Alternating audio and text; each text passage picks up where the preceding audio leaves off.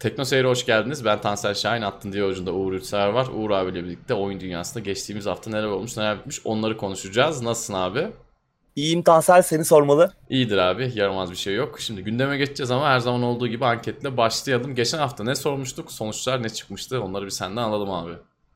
Geçen hafta Xbox etkinliğinin tarihi belli olmuştu. 23 Temmuz'da düzenlenecek. Hı hı. Ee, bir saat civarı sürecek bir etkinlik yapacak Microsoft cephesi. Biz de izleyicilere sormuştuk nasıl bekliyor musunuz bu e, etkinliği ne düşünüyorsunuz bu etkinlik hakkında diye. Sonuçlar şöyle %37'si izleyicilerimizin beklentim düşük demiş. %36'sı önceki etkinlik kötüydü ama bu sefer e, beklentim yüksek yanıtını işaretlemiş. %28'inin de bu etkinlik ilgisini çekmiyormuş. Yani aşağı yukarı benzer oranda çıkmış. Yani beklentisi olanlar ve olmayanlar. Hı hı. Bakalım neler olacak ee, 23 Temmuz'da birkaç gün sonra yani e, etkinlik düzenlenecek. Bir saat civarı sürecek dediğim gibi ve tamamen oyunlar odaklı olacak. Biz geçen hafta konuşmuştuk hani bir fiyat beklentisi, fiyat açıklama beklentisinin içinde olmadığımızı söylemiştik. Nitekim öyle olacakmış. Onu da, onu da açıkladılar. Yani fiyatı açıklanmayacak konsolun. Yine daha ileriki bir tarihe kaldı. Bu etkinlik tamamen oyunlara odaklı olacak. Senin var mı beklediğin bir oyun? Valla göreceğiz. Yani yeni Forza'ya dair bir şeyler görmek istiyorum. Yeni Halo'ya dair bir şeyler görmek istiyorum. Geçen hafta konuşmuştuk. Sen Fable demiştin. Aklımı çelmiştin. Belki yeni Fable'a dair bir şeyler görmek güzel olur. Bilmiyorum bakacağız. Göreceğiz. Evet şimdi Forza ve Halo zaten e, yani olmazsa olmaz artık. Her e, yeni konsol jenerasyonunda bir oyun geliyor. Hı hı. Ki zaten duyuruldu Halo Infinite çıkacak ama Forza duyurulmadı ama muhtemelen o da bu etkinlikte gösterilebilir gibi geliyor bana. Ama yeni bir şeyler görmemiz lazım. Çünkü birçok stüdyo aldılar. Ee, hep konuşuyoruz e, iki yıldır. Onların neler yaptığını, yeni nesil için neler yaptığını görmek istiyorum. Bir şey var hatırlarsan. Bayağı bomba transferlerle kurdukları Initiative adında bir hı hı. yeni stüdyo vardı. Hatta 3A değil 4A bir oyun deneyimi evet. yapacağız diyorlardı. Belki onların oyununu görürüz. Ne üzerine çalıştıkları belki açıklanır. E yine Hellblade'i göreceğiz. Hellblade hı hı. 2 muhtemelen gösterilir. Ama dediğin gibi yani Halo'yu ve Forza'yı biraz belki uzun gösterebilirler. E, henüz Forza duyurulmamış olsa bile. Böyle evet. bir doyurucu oynanış görüntüleri görmek istiyoruz. Bir saat süreceğini düşünürsek ve bu etkinin tamamen birinci parça oyunlara odaklı olacağını da hesaba katarsak bir şeyler göreceğiz gibi bu sefer. Bakalım benim beklentim var bu sefer biraz daha yüksek önceki etkinliğe kıyasla. Evet bir de şimdi Microsoft'un artık birinci parti tarafı çok daha güçlü eskiye nazaran aldıkları evet. stüdyolarla birlikte, bünyelerine kattıkları stüdyolarla birlikte bu stüdyolardan bazı işler gördük ama daha sanki tam tap noktasını göremedik değil mi abi? Bugünkü geçtiğimiz evet. jenerasyonda. Belki yeni jenerasyona dair yapılan çalışmalar, bir yıldır iki yıldır devam edilen çalışmaya dair bir şeyler görürüz. Bir anda belki evet. şapkadan tavşanlar çıkar. Bunların hepsini evet. göreceğiz. Ama şunu da bir şey söylememiz şey lazım. Ee, sözünü kestim. Bundan sonra da etkinlikler olacağı için yine tüm kozları burada Tabii. harcamayabilirler. Muhtemelen evet, harcamayacaklardır. Ben de, ben de onu diyecektim. Bütün kozlar harcanmayabilir ki Sony'nin de bir etkinliği olacak yine önümüzdeki süreçte. Ee, ki Obsidian ve In Exile'ı da aldılar. Bunlar önemli stüdyolar. Hı hı. Obsidian şimdi Grounded'ı çıkaracak ama onların da belki bir kendi uzmanlık alanları olan rol yapma oyunu e, türü üzerinde bir şeyler yapıyor olabilirler. Westland'ın e, geliştiricisi In Exile'ın ki onlar da Westland 3'ü şu an e, hazır duruma getirmekle meşguller ama onların da bir oyun üzerinde çalışmaya başladığı, AAA bir rol yapma oyunu üzerinde çalışmaya başladığını konuşmuştuk. Belki onu da görürüz. Bakalım ya umarım dolu olur ki benim bu sefer dediğim gibi demin de beklentim biraz daha yüksek önceki etkinliğe kıyasla. Evet bakacağız göreceğiz. Çok az bir zaman kaldı zaten. Haftaya evet. da bununla ilgili düşüncelerimizi sizlerle paylaşıyor oluruz. Etkinliği evet, şöyle bir bugün, değerlendiriyor oluruz. Evet bugün gündem çok yoğun değil zaten. Muhtemelen Hı-hı. haftaya konuşacak daha çok maddemiz olur. Bu arada belki bir canlı yayın da olabilir. Ee, şu an daha kesin hani bir tarih veya şey belirlenmiş değil. Ee, plan yok ama olacaktır diye tahmin ediyorum. Belki Levent abinin de katılımı olabilir. Ee, bakacağız ne olduğunu. Onda Murat ben muhtemelen duyurur zaten canlı yayın evet. e, tarihi. 7'de olacak Türkiye saatiyle 7'de erken de bir saatte hı hı. etkinlik. Herkes izleyebilir gibi geliyor. Evet. Öyle bu arada gündeme geçmeden önce bir maddede maddeler arasında yok. Hafta arasında e, Henry Cavill'ın PC aslında haftanın haberi oydu. PC toplama videosu vardı. Evet. ee, biraz hani magazinde, magazine de girmeyelim diye maddeler arasında koymadım ama o da ilginçti yani. Gündüz başlıyor, gece oluyor hala bitmemiş falan. o işin içinden çıkamıyor falan. Eğlenceli bir video olmuş. Abimizin zaten PC oyuncusu olduğunu biliyorduk. Hani konsolda yerine PC tercih ettiğini daha önceki röportajlarında öğrenmiştik. Bu da ilginç, enteresan bir video olmuş. Evet. Birçok insanın da gönlünü kazandı bu PC toplama evet. videosuyla. Artık bizim gibi koca adamların bile böyle sempatisini bir anda kazanmaya başladı adam.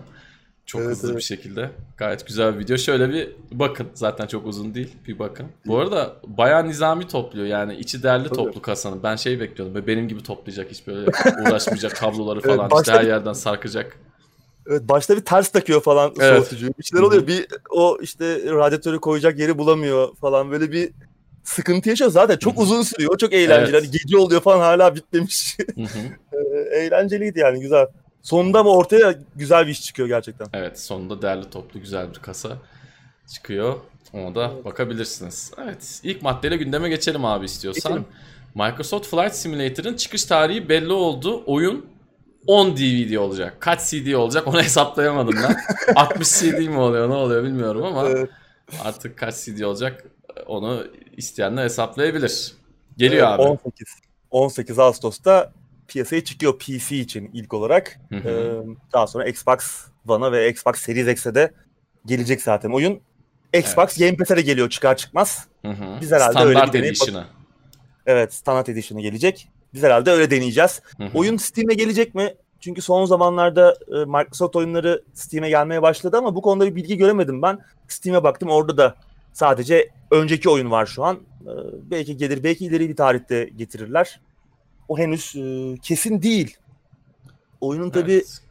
e, standart edis versiyonundan bahsettik. E, Premium Edition'ı var, Deluxe Edition'ı var. Evet bu farklı versiyonlar tartışma konusu oldu. Şimdi Hı-hı. oyunun standart versiyonu 350 lira Türkiye'de. 550 liraya bir Deluxe Edition var, 750 liraya da Premium. Bunların arasındaki fark da şöyle.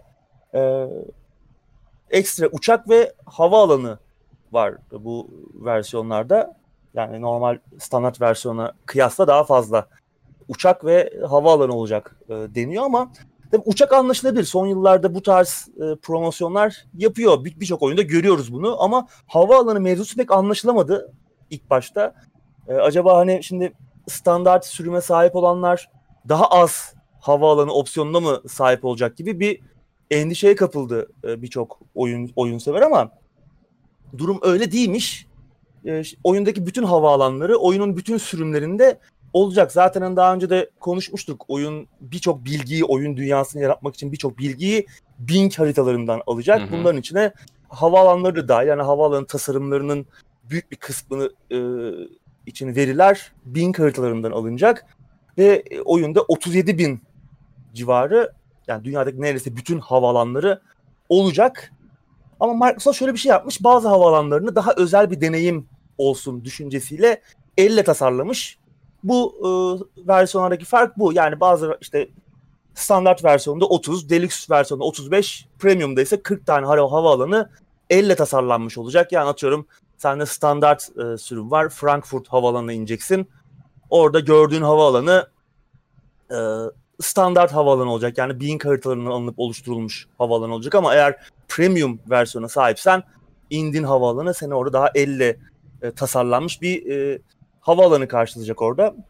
Böyle bir fark var. Yine Ubisoft'ta biraz herhalde öykünmüşler. E, evet. Bir kafa karışıklığı falan yarattılar. Daha sonra işte bir e, şey paylaştılar. Bir görsel ki onu da vereceğimiz haber linkinde e, bulabilirsiniz.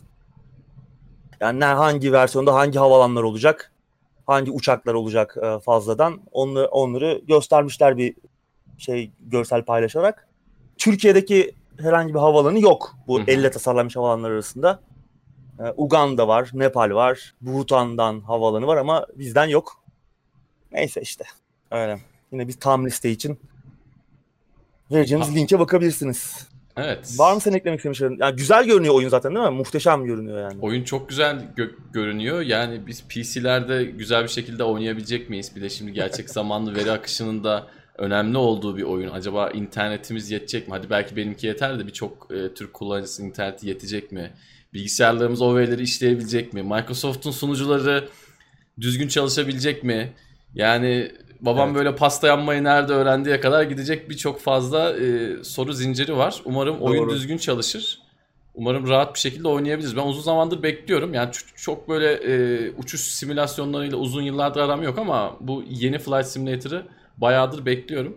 Bir tane de arkadaşımın uçuş setine göz diktim. O da bir, birkaç Oo. ay daha şehir dışında olacakmış. Bilgileri aldım. Gidip evine çökeceğim uçuş. Evet. Ona çökersen e, müthiş evet. bir deneyim olabilir yani. Çünkü evet. gerçekten güzel görünüyor. Umarım bizim sistemlerde e, güzelce kaldırır oyunu. Çünkü gerçekten detay seviyesi muhteşem, inanılmaz. Yani tablo gibi.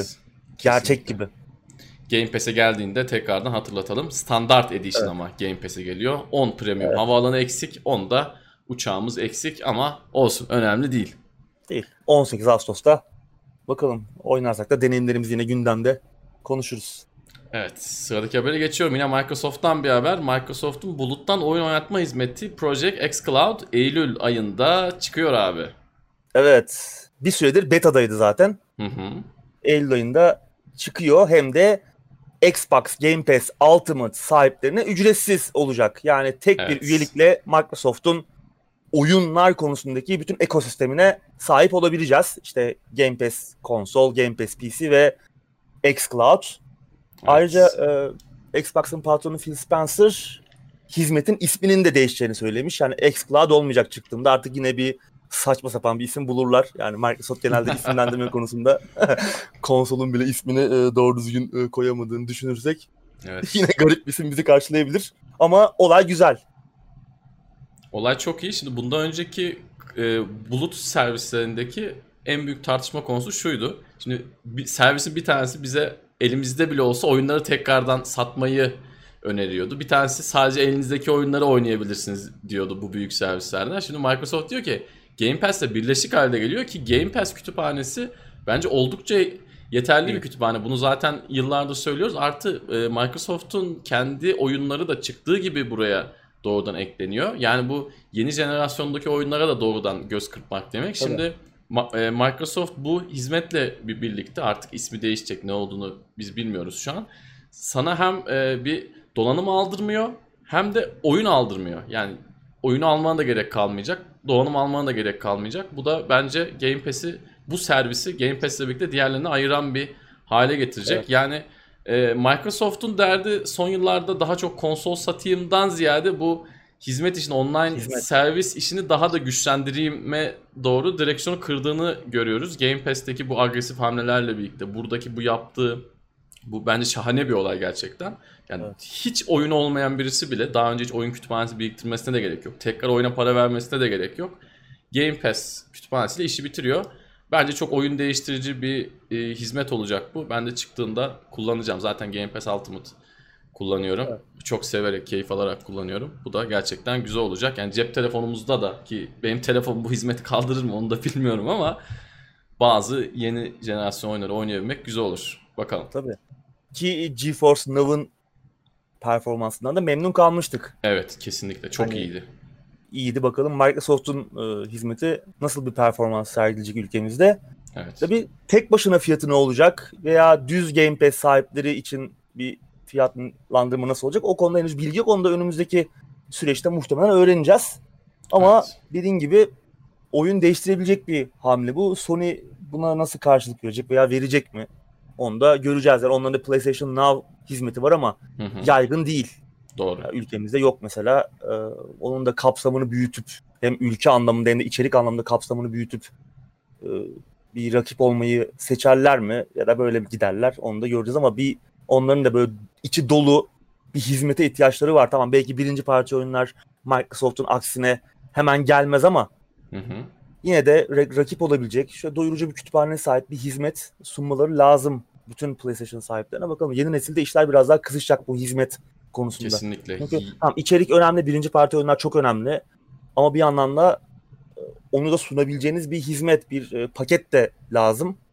Evet. Microsoft belki birinci parti konusunda Sony kadar iyi olamayacak yine bu nesilde belki. Hı hı. Henüz bilmiyoruz, görmedik de bu oyunları neler yapıyor, yeni jenerasyon için konsol üreticileri tam bilmiyoruz ama henüz bütün kozlar paylaşılmadı. ama hizmet konusunda bir adım önde olduğu bir gerçek. Bakalım bunu da yakın zamanda göreceğiz. Konsollar evet. çıktıktan sonra zaten şahit olacağız bütün sürece.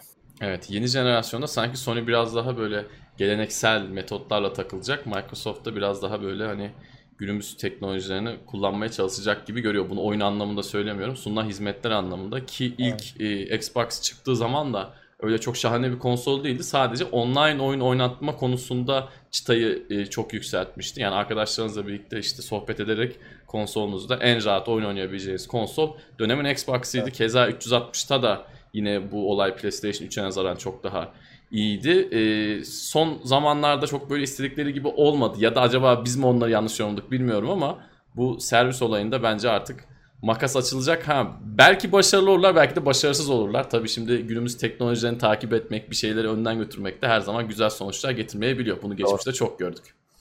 Evet diyorum ve sıradaki habere geçiyorum. Bir yandan da Sony diyor ki PlayStation 5 üretimini iki katına çıkartıyoruz. Yani öyle servis, mervis, hizmet, hizmet yok. Biz konsol satacağız. Eski toprak devam edeceğiz diyor. Ne diyorsun abi? evet hatırlarsan aylar önce PlayStation 5'in piyasaya sınırlı sayıda çıkabileceğini konuşmuştuk. Hatta Bloomberg'in de bir raporu vardı. Bu rapora göre konsol ilk yılında sadece 5 milyon üniteyle piyasada olacaktı.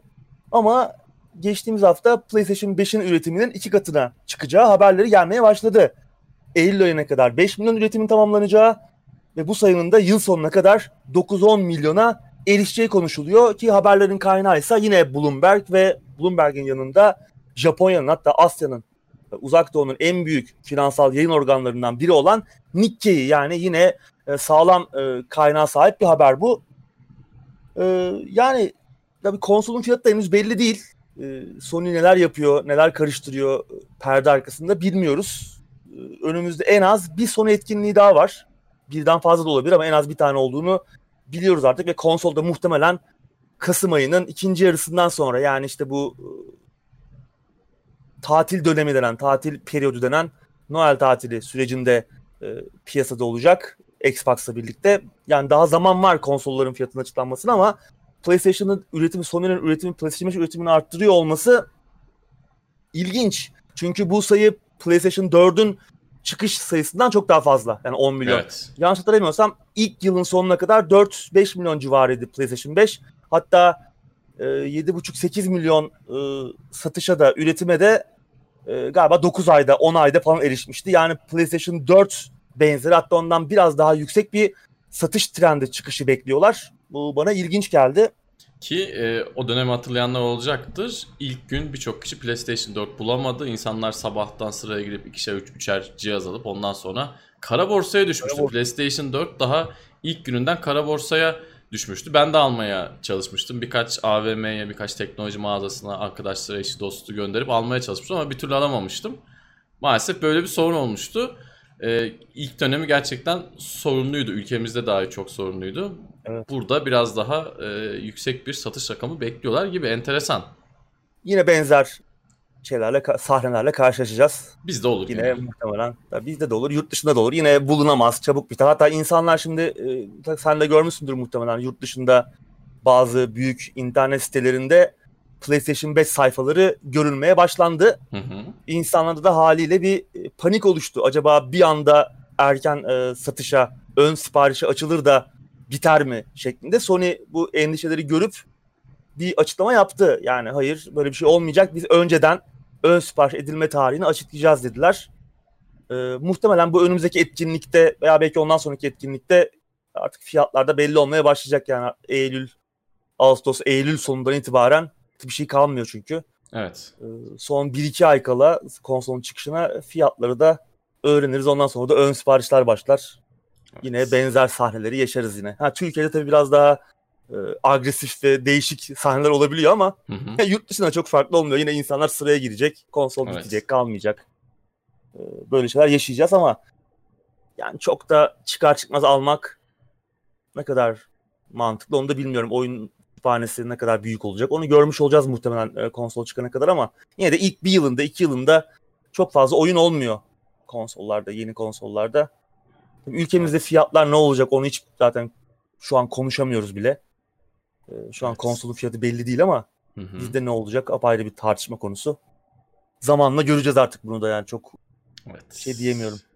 Yani işin doğrusu aslında senin söylediğin gibi ilk 1-2 yıl konsol almak çok da mantıklı değil. Özellikle ilk çıkan kasaların yıllardır e, evet. sorun da berabere getirdiği göz önüne alınırsa ama işte oyuncu adamlarız. Bu konuda çok rasyonel düşünemiyoruz. Mümkünse çıkmadan gelsin hatta oynamaya başlayalım gibi düşünceler içindeyiz ama bu sefer de biz de alamayacağız gibi Uğur abi. Biz de artık bu sefer evet, çıktığı evet. gibi öyle yok işte AVM'ye işte arkadaş göndereyim, kuzen göndereyim beklesin alalım ya da olmadı Amazon'dan çekelim göndersinler falan gibi bir şey söz konusu olmayacak maalesef bu sefer. Fiyatlar çünkü evet. çok çok artmış durumda. Ben bir de şunu soracağım. Bilmiyorum hatırlıyor musun ama önceki jenerasyonda sanki fiyat daha erken belli olmuştu. Ya burada sanki böyle çok saklıyorlar gibime geldi ama tam da net hatırlayamadım.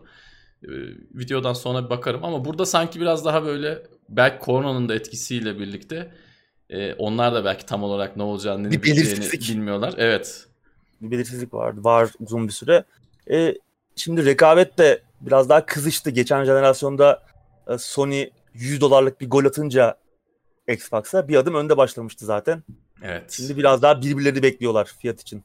Son evet. ana kadar açıklanmayabilir de yani. Evet ama bu sefer ortadaki de yok bir şey yok. Yani arada zaten çok büyük bir fark olmayacak. Ha yine tabii Xbox derse ki biz 100 dolar pahalıya satacağız. O dedim yani elini öperiz tabii de o kadar büyük bir cesaret örneği gösterirse bilmiyorum da. Yani fiyatlar çok yakın olacaktır diye tahmin evet. ediyorum. Yani geçen sefer çünkü adam fazladan bir tane donanım verdi. O da maliyetli bir donanımdı yani.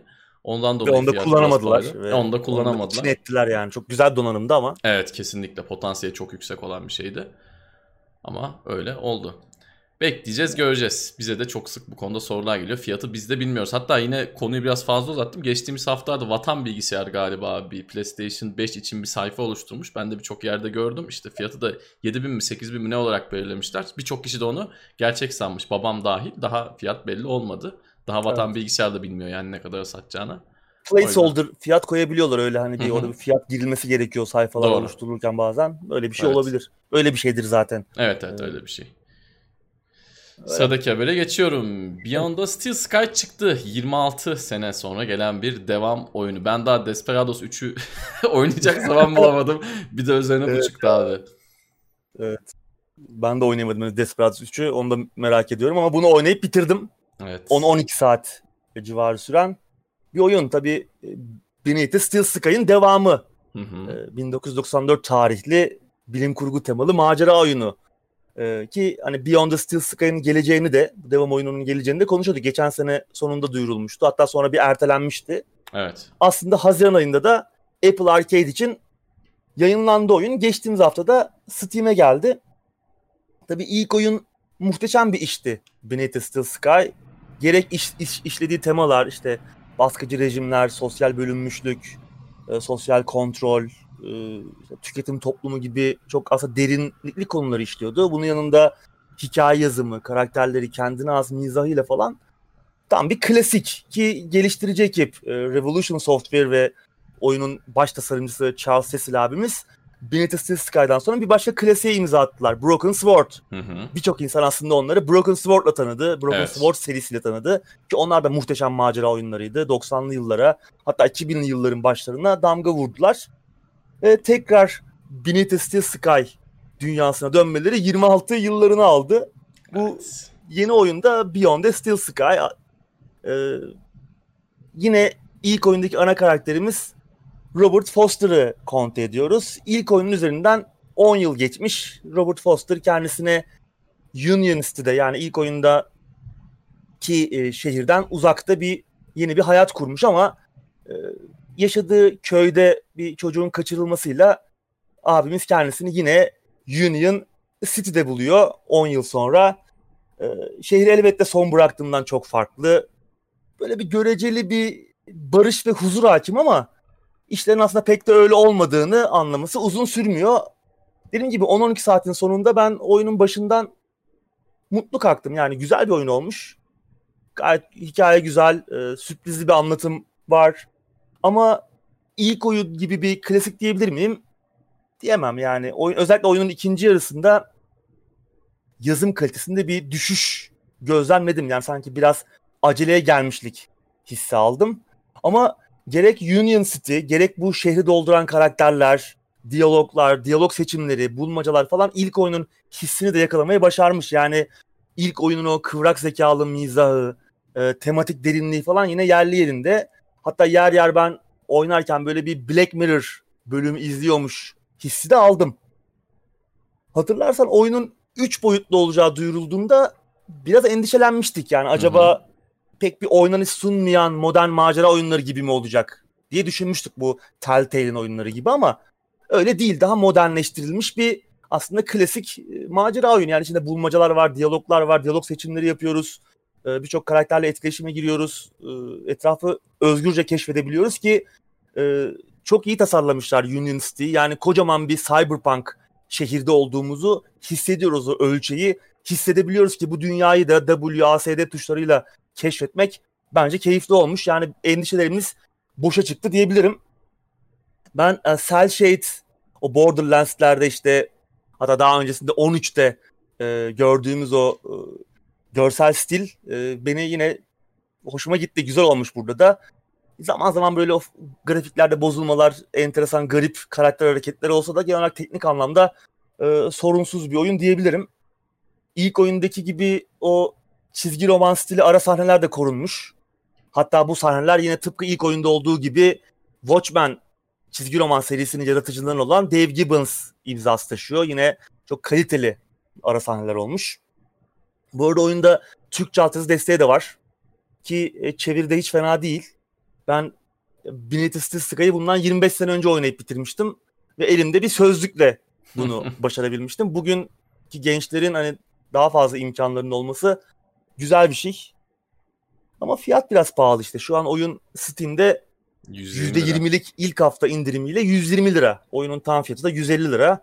İki şekilde de biraz pahalı. Bence daha iyi bir indirim beklenebilir. Yani muhtemelen bu yıl bitmeden yarı yarıya indirim görür gibi geliyor. İlk oyunun büyük bir hayranı olsanız bile bence indirim bekle indirim. Ya yani oyun güzel, kötü olduğundan değil ama ilk oyun gibi bir klasik değil yani. Öyle büyük bir beklentiyle oynarsanız memnun olmayabilirsiniz. Yani yeni bir e, çıta belirlemiyor bu tarz oyunlar için ama güzel bir devam oyunu olmuş. Hikaye iyi devam, güzel devam ediyor. Güzel yazılmış. Zaman zaman işte demin de bahsettiğim gibi bir takım zayıflıkları olsa da biraz aceleye gelmişlik hissedilse de özellikle oyun ikinci yarısında yine de güzel karakterleriyle, diyaloglarıyla, yine kendine az mizahıyla falan eğlendim ben yani. Bu arada ilk oyunu oynamamış olanlar olabilir. Ee, Bineti Steel Sky'ı. O da GOG'da in, ücretsiz olarak alıp hı hı. indirip oynanabiliyor.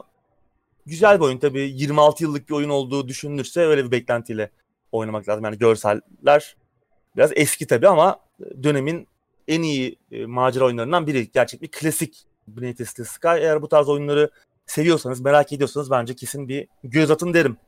Evet. Ben Benita Sky'ı çıktıktan 8-10 sene sonra oynamıştım ve yine e, senin de anlattığın gibi İngilizce'de çok zorlanarak elimde bir elektronik sözlük vardı. Oradan çevre çevre oynamıştım ama çok keyif almıştım. Yani tabii hikayenin o zaman ne anlattığını, ne kadar derinlikli olduğunu falan anlayabilecek yaşta değildim ama oyun beni bir şekilde o yapısıyla içine çekmeyi başarmıştı. Çok keyif almıştım. Kesinlikle tavsiye ediyorum. Yani çok eski falan diye burun kıvırmayın. Bir bakın. Evet. Yani ille bitirmenize gerek yok. Bir saat iki saat oynayın. Bir kültür edinmiş olursunuz. Kafanın bir kenarına koymuş olursunuz. Bundan da ben de biraz indirim bekleyeceğim gibi abi. 120 lira. Yani 120 lira etmeyecek bir oyun olmadığını düşünmüyorum ama biraz daha inmesini bekleyeceğim. Evet, ülkemiz, ülkemiz şartlarında biraz daha Doğru. E, ucuz olması daha iyi olurdu ama biraz beklenebilir. Evet. Yani evet. yıl sonuna kadar bence yarı yarıya bir indirim alır. Hatta belki daha da altına düşebilir. Evet. Bakalım. Oyun bu arada Apple tarafında da var. Onu da söyleyelim. Bilgisini evet. vermiş olalım. Zaten Apple aslında biraz ön ayak oldu bu evet. oyunun tekrar yapılmasına. O, o güzel oldu yani.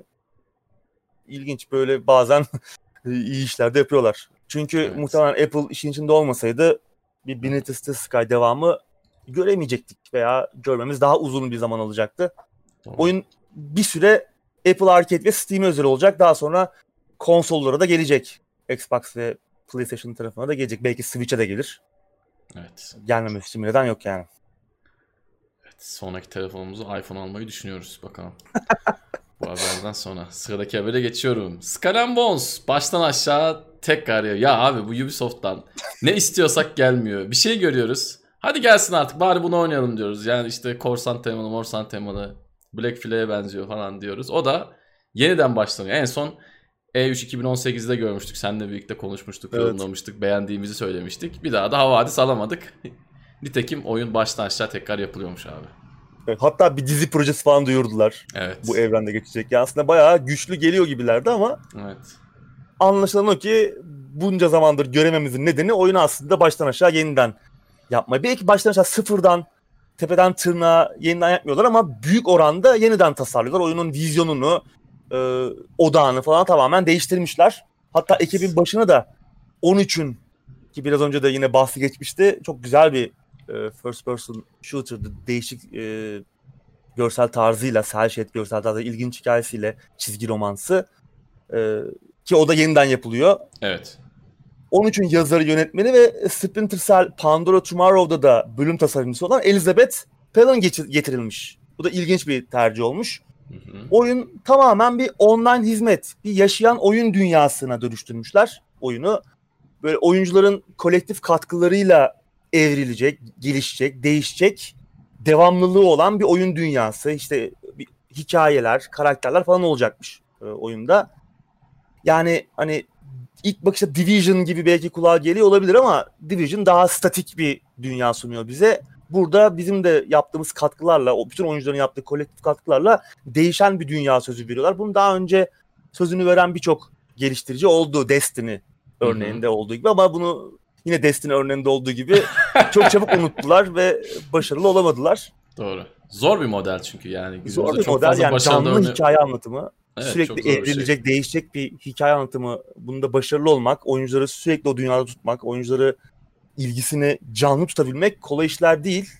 Benim bu, bu sefer de beklentim çok yüksek değil bu oyundan. Daha yüksekti ilk duyurulduğunda. Kesinlikle. Ee, ama şu an azaldı. Bakalım ya bir şeyler görürsek çünkü bu oyunun yeni haline dair bir şey de göstermediler henüz. Hı hı. Belki gördüğümüz zaman yavaş yavaş bizi ikna ederler. Yani deneysel bir olaya kurban gidecek gibi geliyor. Umarım yanılırız tabii ki. Ama bakalım aslında söylediklerini yapabilirlerse oyun tema itibariyle buna uygun. Ama işte Tabii, o tabii. söyledikleri, vaat ettikleri şeyi hani kağıda dökebilmek diyeyim gerçekten çok çok zor bir şey. Bunun da çok az başarılı örneğini gördük. Bakalım umarım yanılırız. Hatta hiç Umarım görmedik. zor. Ya evet şimdi doğru. evet onu söylemek lazım. yani Kolay bir şey değil. çok kolay bir şey değil. Umarım yapabilirler. Sıradaki habere geçiyorum abi. Yine apayrı böyle bir iki tane enteresan haber alt alta. Neler oluyor bu oyun dünyasında? PES 2021 ayrı bir oyun olarak değil güncelleme olarak satılacak. Ayrıca oyunun motoru da değişiyor. Geçtiğimiz haftalarda böyle oyunlara çok ilgisi olmayan ama futbol oyunlarını çok seven bir arkadaşım bu şeylerden artık bıkmış. Her yıl FIFA almaktan bıkmış. Diyordu ki ya abi oyunu bir kere satın 1000 liradan 2000 liradan. Her sene işte 50 lira verelim kadroları güncelleyin falan diyordu. Tam onun üzerine bu haber çıkınca ben de ona ulaşıp olayı anlattım. Bak dedim geliyorlar senin metot. Bu sene yapacaklarmış. Neler oluyor neler bitiyor abi. Evet. 15 Eylül'de bir güncelleme yayınlayacaklar. PES 2020 için Hı hı. Steam'de şu an 65 lira. Yani kadrolar falan güncellenecek. Bu sene yeni bir oyun gelmeyecek. Bütün hazırlıklarını önümüzdeki yıla göre 2021'e göre yapıyorlar. Ee, yeni nesilde yeni bir PES olacakmış. Oyun motoru değişiyor. Evet. Kojima'nın e, Konami'ye mirası olan Fox Engine bir kenara bırakılıyor. Bunun yerine Unreal motoru alınmış. Unreal motoruyla yapılacak yeni oyun. Hatta bir de kısa Messi videosu paylaştılar. Messi'yi modellemişler. Zaten son dönemlerde yani o iki oyunu da hem FIFA'yı hem PES'i uzun zamandır takip etmiyorum. Son oyunları bilmiyorum ama e, bıraktığım dönemde de e, yanılmıyorsam şu anda da karakter modelleri anlamında PES biraz daha iyi. Bilmiyorum son oyunlar hakkında yanılıyor olabilirim ama e, yine iyi bir iş çıkarmışlar ama tabii oyun nasıl olacak, oynanış nasıl olacak? E tabi onlar Çünkü çok problemli- daha Problemli kısımlar bunlar yoksa yani Messi'yi benzettiği için kimse oyun alıp oynamayacaktır. Evet. Ee, oyunda ilk testler oynanış anlamında 2021 ortalarında başlayacakmış bu yeni oyuna dair. Bakalım yani yeni nesilde FIFA seviyesinde bir iş görebilecek miyiz? Bu bu yıllı pas geçiyor olmaları, yeni bir oyun çıkarmayacak olmaları FIFA'nın tabii işine gelecek. FIFA yine Evet. aynı oyunu e, tam fiyattan satacak. Değişik alt Bilmiyorum. tim güncellemeleriyle. Yani FIFA 21'den hiçbir şey beklemeyin. Yani bir beklenti varsa. insanlar tam alışkanlıktan alıp oynuyorlar. Ben de artık öyle yapıyorum. Farkındayım çok e, oyunun üst daha güzel bir noktaya gitmediğinde ama en azından PES'e karşı daha iyiydi. Şimdi ben bu konuyu evet. hafta boyunca aklıma geldikçe birkaç kez düşündüm. Şimdi 20 yıl aşkın sürede futbol oyunları oynuyorum. Sen eminim daha uzun süreden beri futbol oyunları oynuyorsundur. Şimdi PES 3 çıktığında, Pro Evolution Soccer 3 çıktığında 2011'e kadar ben PES serisini oynadım. Arada tabii Winning Eleven'lar falan filan da oynadık ama 2011'den sonra son 9 yıldır FIFA'ya geçtim artık. Ama PES'in durumu o kadar kötüye gidiyordu ki Türkiye gibi PES'in kalesi sayılabilecek bir ülkede dahi ki yanlış hatırlamıyorsam e, PES FIFA'dan daha önce Türkçe oldu eğer yanlış hatırlamıyorsam. Yani evet. Türkiye'de bile artık insanlar PES'ten FIFA'ya geçiş yaptılar. Bu da artık e, PES'in ne kadar kötü bir yolda olduğunu e, açıkçası gösteriyordu. Son yıllarda bir de oyunun ücretsiz verilmesi gibi bazı durumlar oldu. Yani Light. Evet, light versiyonu light vesaire. Light. Yani radikal bir hamle yapılması gerekiyordu. Şimdi bir yılı pas geçmek ne kadar akıllıca? Günümüzde bu kadar her şeyin hızlı döndüğü bir dünyada. Bu tartışılır ama radikal bir hamle yapmaları gerekebiliyordu. Ee, burada belki bir yıl için adamlara böyle bir e, anlayış gösterilebilir ama 2021'de hiçbir bahaneleri olmayacak. Yani PES 2021'in FIFA 11'de yaptığı gibi e, tekrardan sazı eline alması gerekecek ve 2021'de gerçekten yok Messi'yi daha güzel modelledik. İşte Cristiano Ronaldo'nun saçında kesiyi daha iyi yaptık. Kramponlar daha güzel gözüküyor gibi şeylerle kurtulamayacaklar. İnsanlar çünkü Ki... bunun hesabını sorar. Buyur abi. Ki yeni nesil de geliyor. Yeni nesil konsollar da çıkıyor. Yani dediğin evet. gibi hiç bahaneleri kalmayacak. Yeni nesile kim daha iyi giriş yaparsa o aslında yine parsayı toplayacak.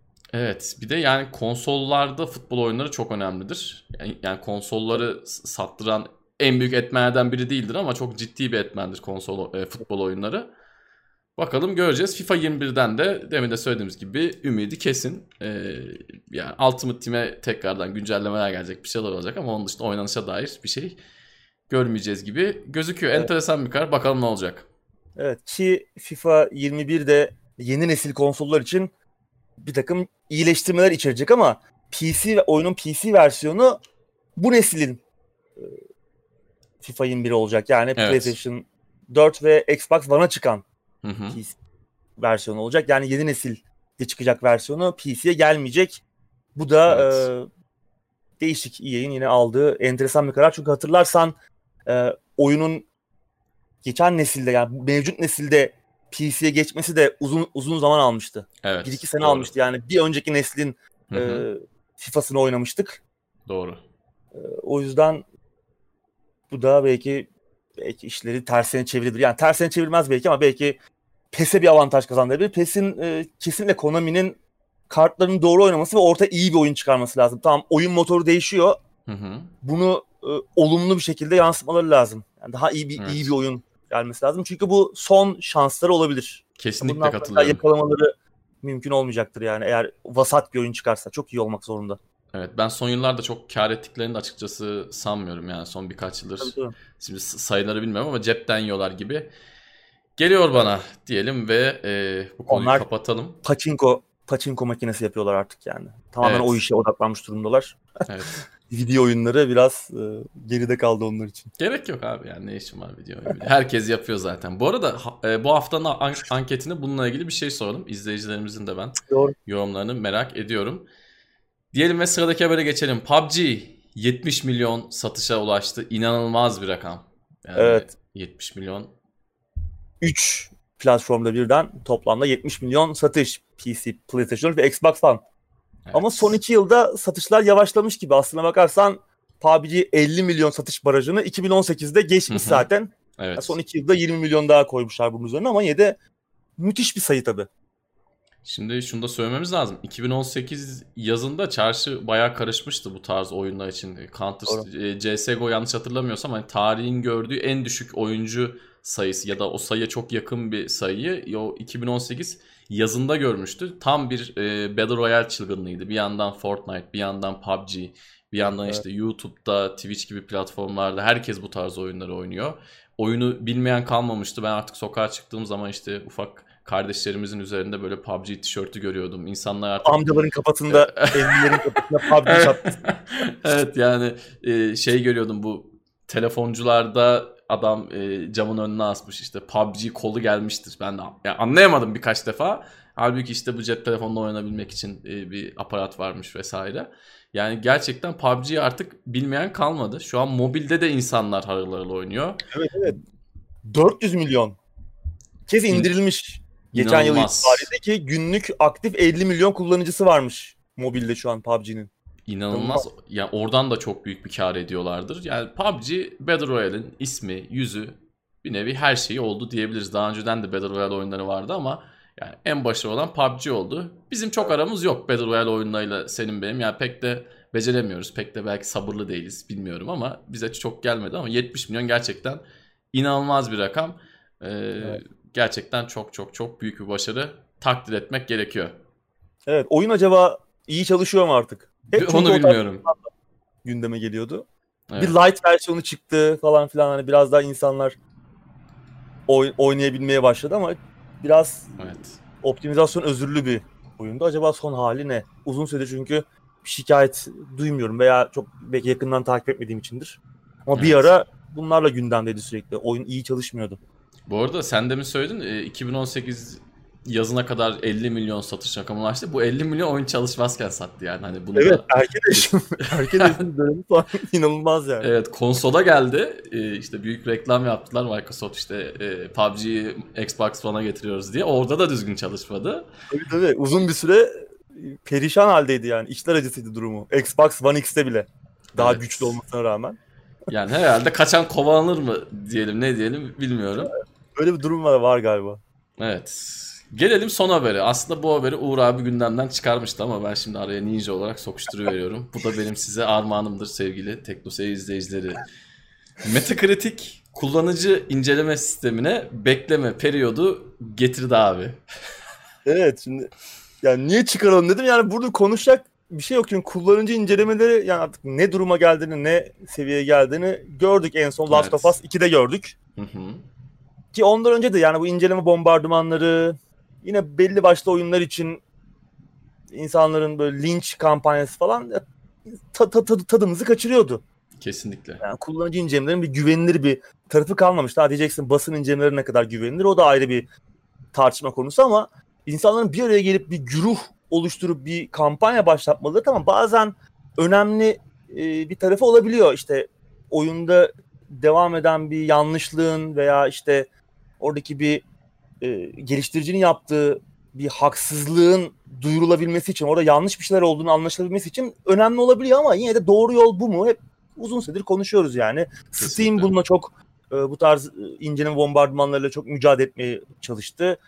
Uzunca süre yapmaya çalıştı. Bunu büyük oranda da başarılı oldu son dönemde. Yani onları artık daha rahat, daha kolay filtrelenebiliyor ama yine de yani kullanıcı incelemeleri insanların tabii kendi e, incelemelerini yazması, fikirlerini beyan etmesi güzel bir şey ama işte böyle kolektif bir hal aldığı zaman da Last of Us 2 örneğinde olduğu gibi ortaya yani pek de akla mantığa sığmayan bir şey bir durum ortaya çıkabiliyordu.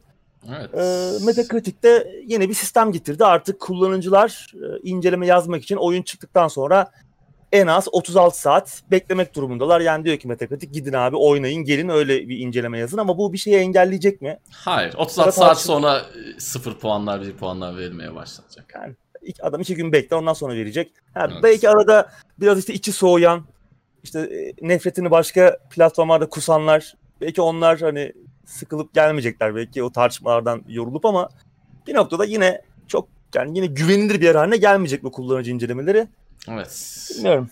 Ya bu tamamen şununla ilgili aslında. Ee, yani burada bir güç var ve ins- insanoğlu yine bu gücü farklı ve yanlış şekilde kullanıyor. Yani ellerinde bir şeylere tepki göstermek güç var ama şimdi sen sıfır verdiğin zaman bunun hiçbir manası kalmıyor. Ben bu tarz olaylara çok kızıyorum. Bugün de aklıma bir şey geldi. Burada da itiraf edeyim. Bugün bugün de çenem düştü baya. Umarım sıkılmadınız. IMDB hesabı açtım ben. 2005 ya da 2006 yılında kuzenimden görüp Sevdiğim filmlere girip 10 puan veriyorum ama o, zaman yaşım küçük. Bir de o zaman hiç sevmediğim Harry Potter serisi var. Yani Harry Potter'ı sevmiyorum, seveni de sevmiyorum ama daha şey daha yaşım küçük yani. 8. sınıf 8. sınıfta falanım. Girip hepsine 0 ya da 1 puan vermiştim. İşte Harry Potter'ın o zamana kadar kaç tane filmi çıktıysa girip hepsine 0-1 vermiştim. Sevdiğim filmlere de işte ama sevdiğim filmler gerçekten 8 ise 8 kafamda 7 ise 7. İşte o zaman güya iyileştirmedim ya 10 ise 10. Onları veriyordum. Sonra e, bu hesabıma yıllar sonra giriş yapıp o rezilliği gördüm. İşte o sıfır verilen Harry Potter'ları gördüm. Onlardan da o oyumu kaldırmıştım. Ben de zamanında yaptım ama e, çocuktum. Aptalca bir hamleydi. E, bunu da burada itiraf edeyim ama yapmayın yani böyle şeyler. Bir şeyi sevmiyorsunuz diye ne bileyim hikayesini sevmediniz, oynanışını sevmediniz, fiyatını sevmediniz diye bir puan vermeyin. Çünkü bu kullanıcı e, incelemelerinin bir sonuca varması gerekiyor. Burada bağımsız bir fikir oluşması gerekiyor ama böyle olduğu zaman aksine çok daha kötü bir sonuç doğuruyor diyelim ve e, bu haftalık gündemin sonuna geldik abi. Evet. Bakalım checklistimiz tamam. Anketi de hallettik sayılır. Anketi de sorduk. Sesle alakalı bir şey soracağız. Evet. Ağzına sağlık abi. Teşekkür ederiz. Senin de Tansel. Haftaya tekrardan yeni bir gündemde görüşmek üzere. Hoşçakalın.